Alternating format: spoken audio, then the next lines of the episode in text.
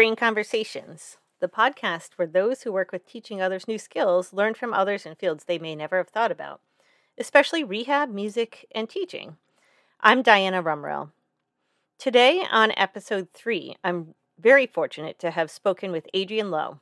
He is a physical therapist and researcher who I first encountered taking a continuing education physical therapy class that he taught on neurodynamics in 2013.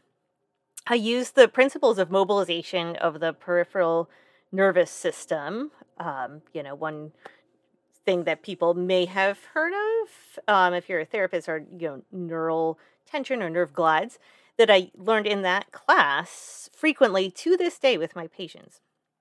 But I was also very interested in the research he does on neuroplasticity in the role of pain.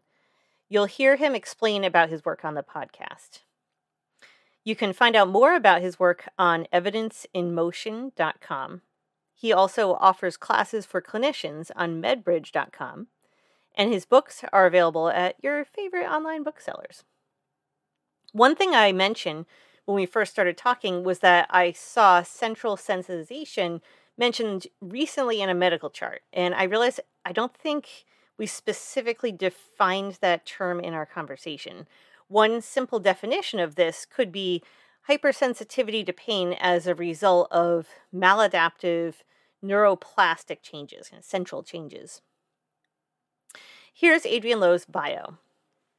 Adriaan earned his undergraduate master's degree and PhD in physiotherapy from the University of Stellenbosch in Cape Town, South Africa. He is an adjunct faculty member at St. Ambrose University and the University of Nevada, Las Vegas, teaching pain science. Adriaan has taught throughout the U.S. and internationally for 25 years at numerous national and international manual therapy, pain science, and medical conferences. He has authored and co authored over 100 peer reviewed articles related to spinal disorders and pain science. Adriaan completed his PhD on pain neuroscience education and is the director of the Therapeutic Neuroscience Research Group, an independent collaborative initiative studying pain neuroscience. Adriaan is a senior faculty pain science director and vice president of faculty experience for Evidence in Motion. I hope you enjoy our conversation. So I'm here with Adriaan Louw. Thank you so much again for taking the time to be with us today. Oh, you're welcome, Diana. It's nice to be here. I wanted to just quickly say why it was that I was interested in um, interviewing you. Mm-hmm. Um, I took a course with you now 10 years ago, the neurodynamics, the body's living alarm system, way back in 2013. Um, and I was really interested in what you were talking about. But the reason I was interested in taking your course at that time was way back my very last semester in physical therapy school in 2000, May 2000. We had a lecture from a researcher named Nancy Byl, who yeah. was talking about her research with uh, monkey brains. Yeah, exactly. Um, and she was specifically talking about repetitive strain injuries um, in, you know, pain and focal dystonia from that. And um, she was the first person I had ever heard talk about the somatosensory cortex and mapping. Mm-hmm. Um, and it, it was amazing to me. And I remembered it that whole time. So I just wanted to kind of give a, you know, paint a little picture of the, um, you know, the long time I've been pondering all these things.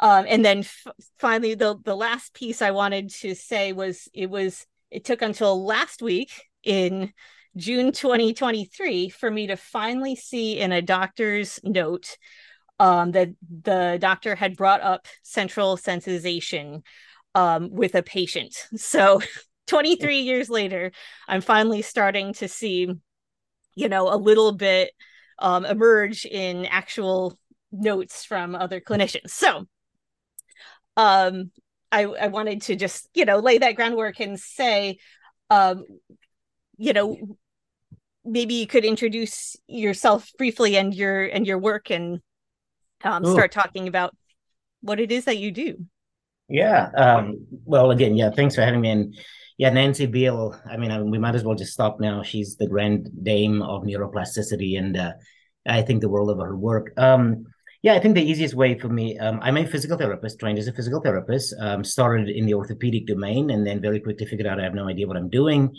um, and found pain science. And if you talk about pain in 2023, and even before that, pain and neuroplasticity goes hand in hand.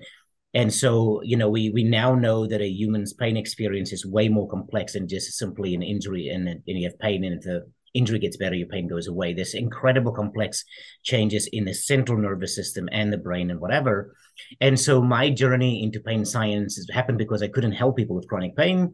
Um, got interested in got trained by amazing people, influenced by people like David Butler, Lorimer Moseley, some very, very cool people out there um, and then uh, decided, hey, might as well do a PhD in it and um, do my PhD in the world of pain science, pain neuroscience, um, with a heavy emphasis on teaching people about pain. But as we did that, you know, a lot of my research focused on the brain and how the brain um, adapts to to people in pain. And we now there's a huge part of pain science in the plasticity world with graded motor imagery, um, you know, learned behavior. The whole brain is plastic anyway. And so, um, yeah, it's still, we haven't forgotten the tissues, the neurodynamic stuff we taught you years ago. Um, is actually finding its way beautifully into the central nervous system with um, immune function, glial cell activity. What happens in the periphery doesn't stay in the periphery. And we now know there are significant changes that occur in the periphery, in the nervous system that drives central changes and those kind of things. But um, easy answer um, I'm a scientist, I'm a researcher, uh, educator. Um, yeah, a little bit of everything. And I take the trash out on Thursdays and cut the grass usually on Monday evening. So a little bit of everything. yeah. That's a great summary. Um, I was wondering, I know this is probably, you know, a question we could talk about for a month, but yeah. um, so what is pain anyway? Oh, yeah, let's start with this month-long conversation. Um, mm-hmm. on the most basic premise, it's it's an individual human experience um, you know, pain is complex, especially chronic pain. Chronic pain is very, very complex. Um, it's it's definitely an experience. It's an emotional experience. It's a physical experience. It's a little bit more complex. I can very simply quote the International Association of Study of Pain's definition of pain, but it becomes a little bit academic in some ways. But the key parts of it, it, it is indiv- it's individual. My pain is not your pain. Um, it is complex. It is an interplay of um, sensory information, but there's also significant emotional aspects to pain. Um, it's it's a perception of threat as the brain protects. The brain is an ultimate protect um, system that um, if it perceives a threat, it'll protect you. And one of the most incredible things you can do turn on pain. Um, pain is a conscious construct. I mean, we can spend all day again and again talk about what is consciousness, and that is people pay levels above me that have no idea what consciousness is. We know we just know if we alter consciousness, we can alter pain, as we see with things like hypnosis, or um, we anesthetize you, or put you under, um, you know, uh, for a surgery, those kind of things. But yeah, I mean, it, it can be the simplest ways. Uh, if you ask a patient, by the way, Diana, if we had a patient here as a third person to this interview and ask him what is pain, and say, I don't know, it just bloody well hurts, right? Um, for the, exactly. we, we, we assign. We know it when we feel it yeah yeah you have it and it hurts and it's not fun and nobody likes it and um but it's it's a normal experience without it we know we would be in trouble uh, people that cannot experience pain do not live long unfortunately because they don't have the learned behaviors of hot is bad sharp is bad. Um, think about a, a person with diabetes that don't feel their feet and they step in a nail or there's an infection.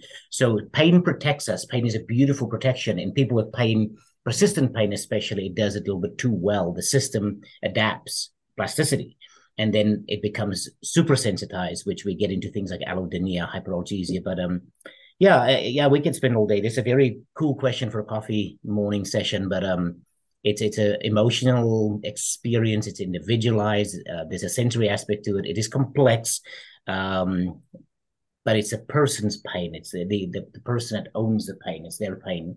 Uh, anyway, yeah.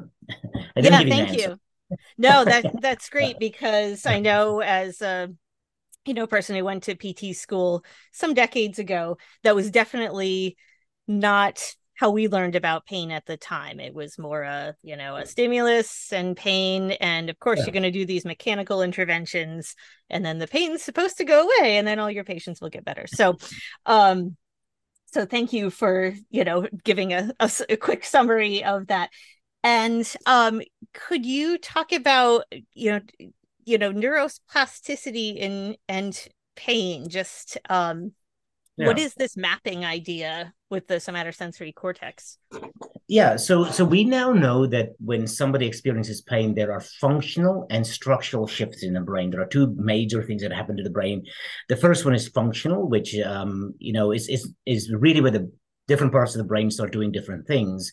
So, for example, we know that the hippocampus deals with memory, right? That's our primarily our area focusing on memory. But when pain comes along, we struggle with pain, we deal with pain, we go from doctor's visit to doctor's visit. The hippocampus actually becomes part of the pain signature in the brain. There's more activity in those areas. So those are the functional, so areas that are associated with movement, eh, associated with focus concentration, with memory, suddenly becomes part of this pain processing. So those areas now struggle. They become, in our terminology, we always say the brain hijacks, pain hijacks the brain. So that's a functional shift. So now people start saying things like, you know, I get mentally tired, I get fatigued, uh, I get the fog, if you will, um, in, in a simple way. They don't move as well, those things. But on the flip side, there is also structural shifts in the brain where we actually shift the structure of the brain. And a lot of our work has been done in the primary somatosensory cortex. Um, there are sensory maps all over the brain. It just happens to be that that one is the most well studied. That's the one that Penfield pictured in 1937. And you know what's shocking is in 2023, as we do this interview, um, Penfield was very, very correct. Uh, we have since done numerous remapping studies and brain studies or whatever, and I mean these maps are almost identical. It didn't be. It's not wow. that you messed it up. So it's like, wow, how stinking cool was that? So it's so, amazing.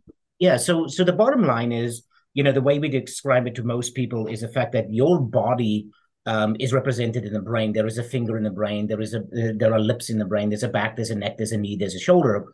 And when life is good, and what that really implies is we're, we're I don't hurt, right? Right now, as I'm talking to you, my hands are moving. I pick up my cup of coffee. I point at things.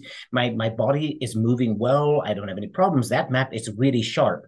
So if I were to ask you, Diana, to close your eyes and take your right index finger and touch your nose, you don't end up with your left your thumb of your left finger in your ear even when I take vision away, there's a map. It knows that this is my hand, not a foot. It's a right hand, not a left hand. This is the index finger, not the middle finger. And in space, I can coordinate and put it on my nose, not on my ear, because it's because of that map. So when that map is sharp, then uh, when, when we move a lot, we move healthy, and life is good. Those maps are sharp. We know where our body parts are.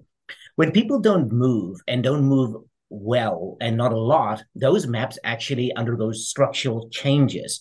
And so the good example would be if you put your foot in a cast or a brace long enough and you take it out, you kind of feel wobbly for a few days. Like it doesn't feel right because that map hasn't been exercised, the, the, the, the, brain map itself. So there are three main consequences that we're aware of in the pain world. There's more, but these three have been studied. We start getting what we call smudging. Now, smudging, the word doesn't sound cool, but it really means the map is getting a little blurred. It's not being exercised. These maps are dynamically maintained they're genetically coded. You're born with these maps. So even if I got born without a hand, there's a hand in my brain.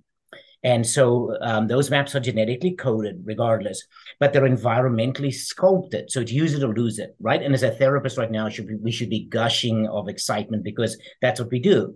So when you use the body parts, the maps are sharp and crisp. We know this is right, this is left, this is an index finger, this is etc. You can you can maneuver them. But what happens when you have pain and you don't move, or you're afraid to move because it's going to hurt, or it's been immobilized, the map gets blurred, which means you don't know exactly. It, you know it's your hand, but it takes a little longer to identify it. The maps get a little bit messed up. Uh, we see this very easy in therapy in medicine when you give a patient a body chart and say, just show me where you hurt. These maps are not defined. They, they, they basically don't color in the index finger, they color the hand right? And these things have been correlated to mapping studies, brain scans, and whatever. So, but we can quickly pick these up in research. We can do big brain scan studies and show the mapping between a healthy person and a person in pain. So these maps get altered. The second thing is the size of it. The shapes change. So suddenly the hand looks bigger than normal or it looks smaller. Typically it's larger. Uh, we don't know why in some people it makes it larger or smaller, but there's a there's a disturbance in the size of it. And the interesting thing is that the bigger an, an extremity looks, so if my hand looks bigger, the brain actually produces more pain to protect it.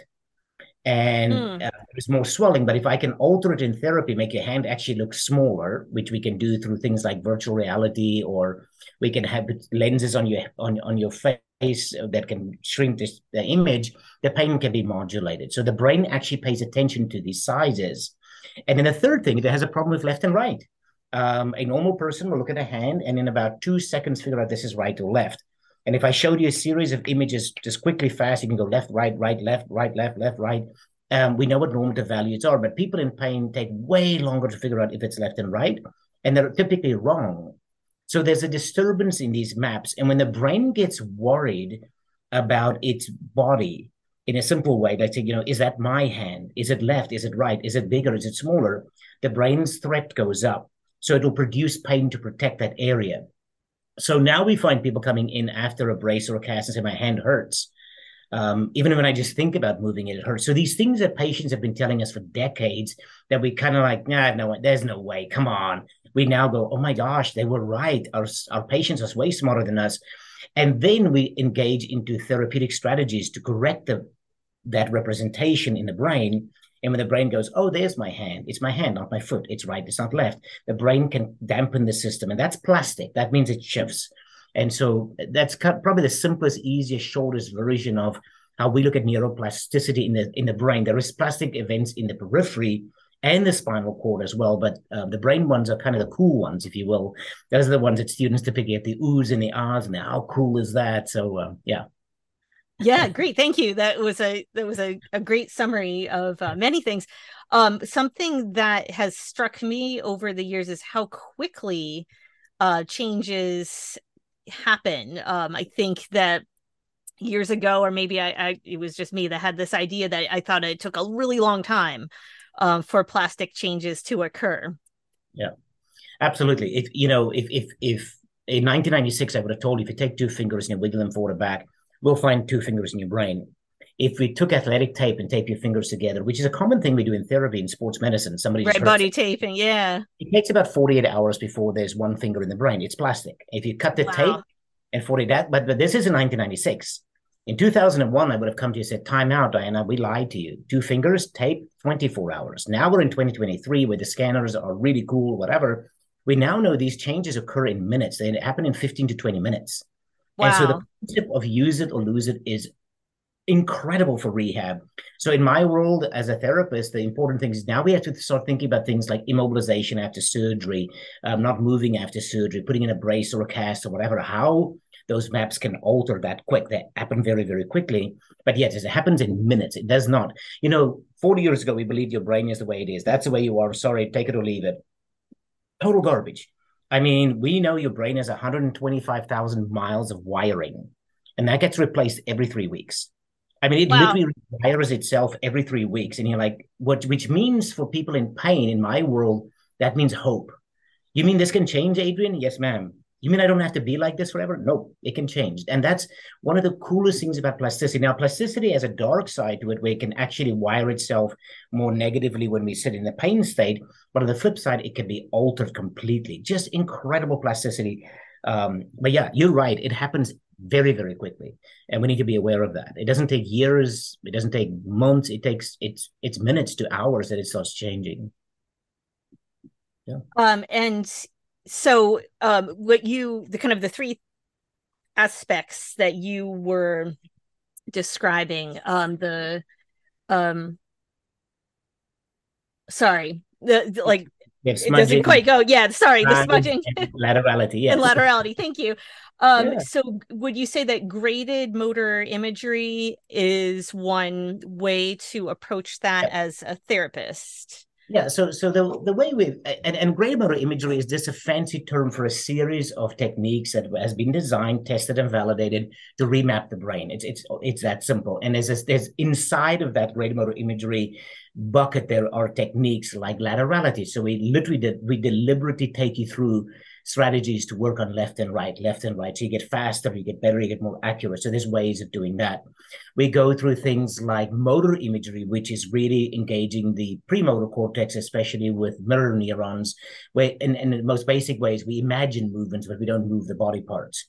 Um, and it can be static, dynamic, functional, etc. It's a little more complex than that. But the idea would be that if a patient walks in your clinic, they have a knee replacement, they're deathly afraid of you. The therapist, no, no, here comes Diana, she's going to bend my knee. And you sit with that patient, calm and relaxed, and say, Hey, Frank, I can only imagine how you must feel. But listen, before we bend your knee, how about we close your eyes and imagine you bending your knee up? Deep breath, feel the stretch, and go back down, open your eyes. You're running the circuitry in the brain associated with knee flexion, but you're not doing it. So you don't get the end result isn't ow. The end result is I'm okay. And the brain actually desensitizes itself a little bit there. So we do motor imagery. We do um, uh, we do um, sensory discrimination, where we use different sensations, sharp dull, sharp dull is the most common thing, two point discrimination, those things. And then finally, we can use mirror mirror therapy to trick the brain, if you will. I hate that word trick, but we we we facilitate movement. It you move with them and looking at a movement of a, in a mirror, although the body parts aren't moving. So those are typically used. There's quite a bit of really good evidence um, for things like chronic back pain, uh, complex regional pain syndrome and phantom limb pain. Those are the three that a lot of that work has been done um, in the last Research few years. Wise, yeah. Yeah, absolutely. Um, I, next week I'm doing a big talk for the Department of Defense on phantom limb pain, and so we we just went through all the the literature, and um, uh, the evidence is mounting. It's is it's it's getting there. It's really not bad. And then the interesting thing is as well, depending on what your audience, you know, who your audience is, I want people to also understand that plasticity changes also occurs in things like simple back pain, knee pain, rotator cuff injuries, ankle sprains, etc. Um, we, we're becoming more aware that it's it's more commonplace. We always thought of these plasticity shifts to be with those very weird cases like phantom or CRPS, and you know I don't treat those. That's what Adriaan and those weird pain people do. No, we have now done a ton of research to show it happens in back pain, neck pain, knee pain, shoulder pain, you know, just expectation of pain, lumbar radiculopathy. So it's a very common thing. Uh, we we did a study recently where our residents had patients coming to outpatient therapy off the street, just run the mill. Hey, I'm here for therapy, and they had to have an injury from the knee down. So it could be an ACL injury, it could be a patellofemoral problem, Achilles tendon, plantar fasciitis, and one in three of them were abnormal on mapping testing. So they had a problem with left and right, they had a problem with two points. So it's a very common thing. And, and I wish more clinicians would understand that because they can actually drive more of the complex pain states some people with just simple Achilles tendonitis may have a significant plasticity thing behind their pain experience that should also be addressed, not just the Achilles tendon. But obviously, I'm biased. I'm the silly pain guy, right? So. um, and then something that you're you were bringing up, you're talking about being with that um, you know, total knee replacement uh, patient who is coming in and um that I see in a lot of places is just pain education by itself, reducing threat and kind of laying the groundwork for somebody to work with this. Um, yeah. Could you say a bit more about that? Yeah, I mean, the, the, area that that we actually have done most of our work in is pain neuroscience education, and it's a simple process of teaching people more about pain, how pain works, why does my pain last longer? It's supposed to be better, but I still hurt. Or why is my pain spreading? Or why, when it's cold, I feel my knee? So we have studied and understand the science behind why that happens.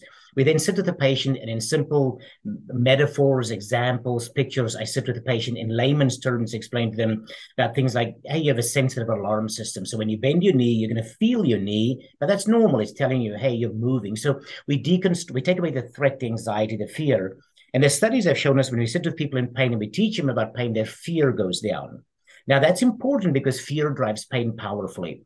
Their catastrophization, and catastrophization is kind of the cup half empty. That's it. Life's over. Bury me now. I don't need a replacement. I'll never walk again. To the old, hey, I can do this. The guy with the funny accent explained it. I'm going to be okay, right? So you turn the, the frown upside down. Um, by the way, the studies have shown robust shifts in pain, self-reported pain, like that pain goes down. Lots of other things as well. But uh, pain neuroscience education, the idea is to calm people to move. What makes them better? Movement, actually. So we, we don't explain pain out of people. If it was that simple, then um, smoke cessation should be should be so simple. We just tell people stop smoking and they stop smoking. It doesn't happen. Education by itself isn't powerful to shift behavior, but it calms you makes you less afraid. And now the therapist comes and bends your knee and you'll let it be bent more, if you will. It's still the physical thing you do, the walking, the exercise, the stretch, the mindfulness, the breathing, the relaxation, the sleep. That those are the things that's going to move you forward. But you're not doing it because you're afraid, you're nervous, you're anxious, you don't understand. So we make the unknowns known. And that's what PNE really does. It's kind of the primer for the actual intervention. It, it, it prepares you for the intervention. And so unfortunately, a lot of people and maybe I was part of it way back, thought of PNE as a way of just you explain pain to people and they go, I got it, I'm pain free. Thanks, Adriaan. It doesn't work that way. I wish it was. Good Lord, it would be amazing, but it doesn't work that way. They just become less afraid and now they will do your therapy. Um, you still, if you're if you're overweight, you still have to go do exercise and change your eating habits and your behaviors and all those things. You have to change that part for people in pain, they need to start moving and moving and sleep better and eat better, those kind of things. But they're not doing it because they don't understand what's going on. And that's what PNE really does. It reminds me of, you know, having accurate information about how pain works kind of reminds me of having like an accurate map in your brain. And now you can move with an accurate map. Now you have accurate information about where pain is coming from and you can move from that instead of every sensation is scary and unexplainable. Correct. So kind of yeah. Um terrific. So um how say there's uh you know a therapist or actually my audience is I, I like to connect people in different disciplines. Um so teachers music teachers um in particular some a group i'm interested in um the teaching you know fine motor complex tasks and therapists um, of all types. Um, say somebody has an interest in finding out more where could you know for example starting a, therapist where could they go um, to learn more about what it is that you do? Yeah i mean so, so just to be clear i mean our team focuses primarily on pain right? So that's what we do. But pain is only one output of the brain one way to protect. There's other there's, there's, linguistic there is sympathetic there is motor. So there's all these things. So for example we get invited now a lot to sports medicine conferences where athletes perform different when they're injured because the brain changes right? So it's not just pain but that's what we do and specialize in. So um, i mean uh, easiest places I work at Evidence in Motion. That's just happen to where I work. People can look me up there, um, and they can email me anytime. I don't have any problem. I get hundreds of emails. People ask us about what we're doing. Um, you know, I again, there's there's, there's just a lot of cool stuff out there. Um, I I want to be careful. I don't know what your rules are here, but if any of your members have never read uh, Norman Doidge's book, The Brain That Changes Itself, I so freaking highly recommend it. I buy that by boxes. I think Doidge owns owes me money because I, as I go to PT schools and OT schools, I hand that book out. I know there's a new version and whatever, but that was one of the coolest books I've ever read in my life as a therapist. And and as I go around, I tell therapists, go buy it. They, you can buy them for a dollar used on Amazon. If you don't have a dollar, call me. I'll give you a dollar. Um, it is one of the coolest books I've ever read in my life because it's plastic. And um, I would highly encourage anybody that's interested in this. And it's a beautiful book for any person, a teacher, a, a student. Uh, so many therapists on weekends come and say, you know, my son has a learning disability, and I read that book. Um, that book and some of the programs in that book, Diana, changed my son's life. My son is on the spectrum of autism and um, just graduated from college, um, four year degree, because my wife took him through a lot of those programs of remapping his brain, if you will, during the summer breaks. I, I own the Sylvan Learning Center because we we spent so much money in tutoring to help my son and and it was the brain just wouldn't talk the pieces wouldn't talk to each other. And what these neuroscientists are doing is these incredible programs where the brain can talk to parts through through games and playing games or whatever. And uh, anyway it but it came from that book. And so i will always tell people if you want to just learn more about it go read that book. If you haven't read it and then um, from there on out, there's so many cool things out there. Um, Ramachandran's work in California is amazing. Um, Nancy Byl has since retired, but there's a lot of her original work is out there. Um, there's some seriously cool stuff out there in the world. But um, yeah, they can always email me at Evidence in Motion, and um, we can always advise them where to go look up some other cool stuff. Terrific. Well, thank you so much. I really, really appreciate you taking time out of your busy schedule. Oh, no worries. It's nice us. to connect with you again. Terrific.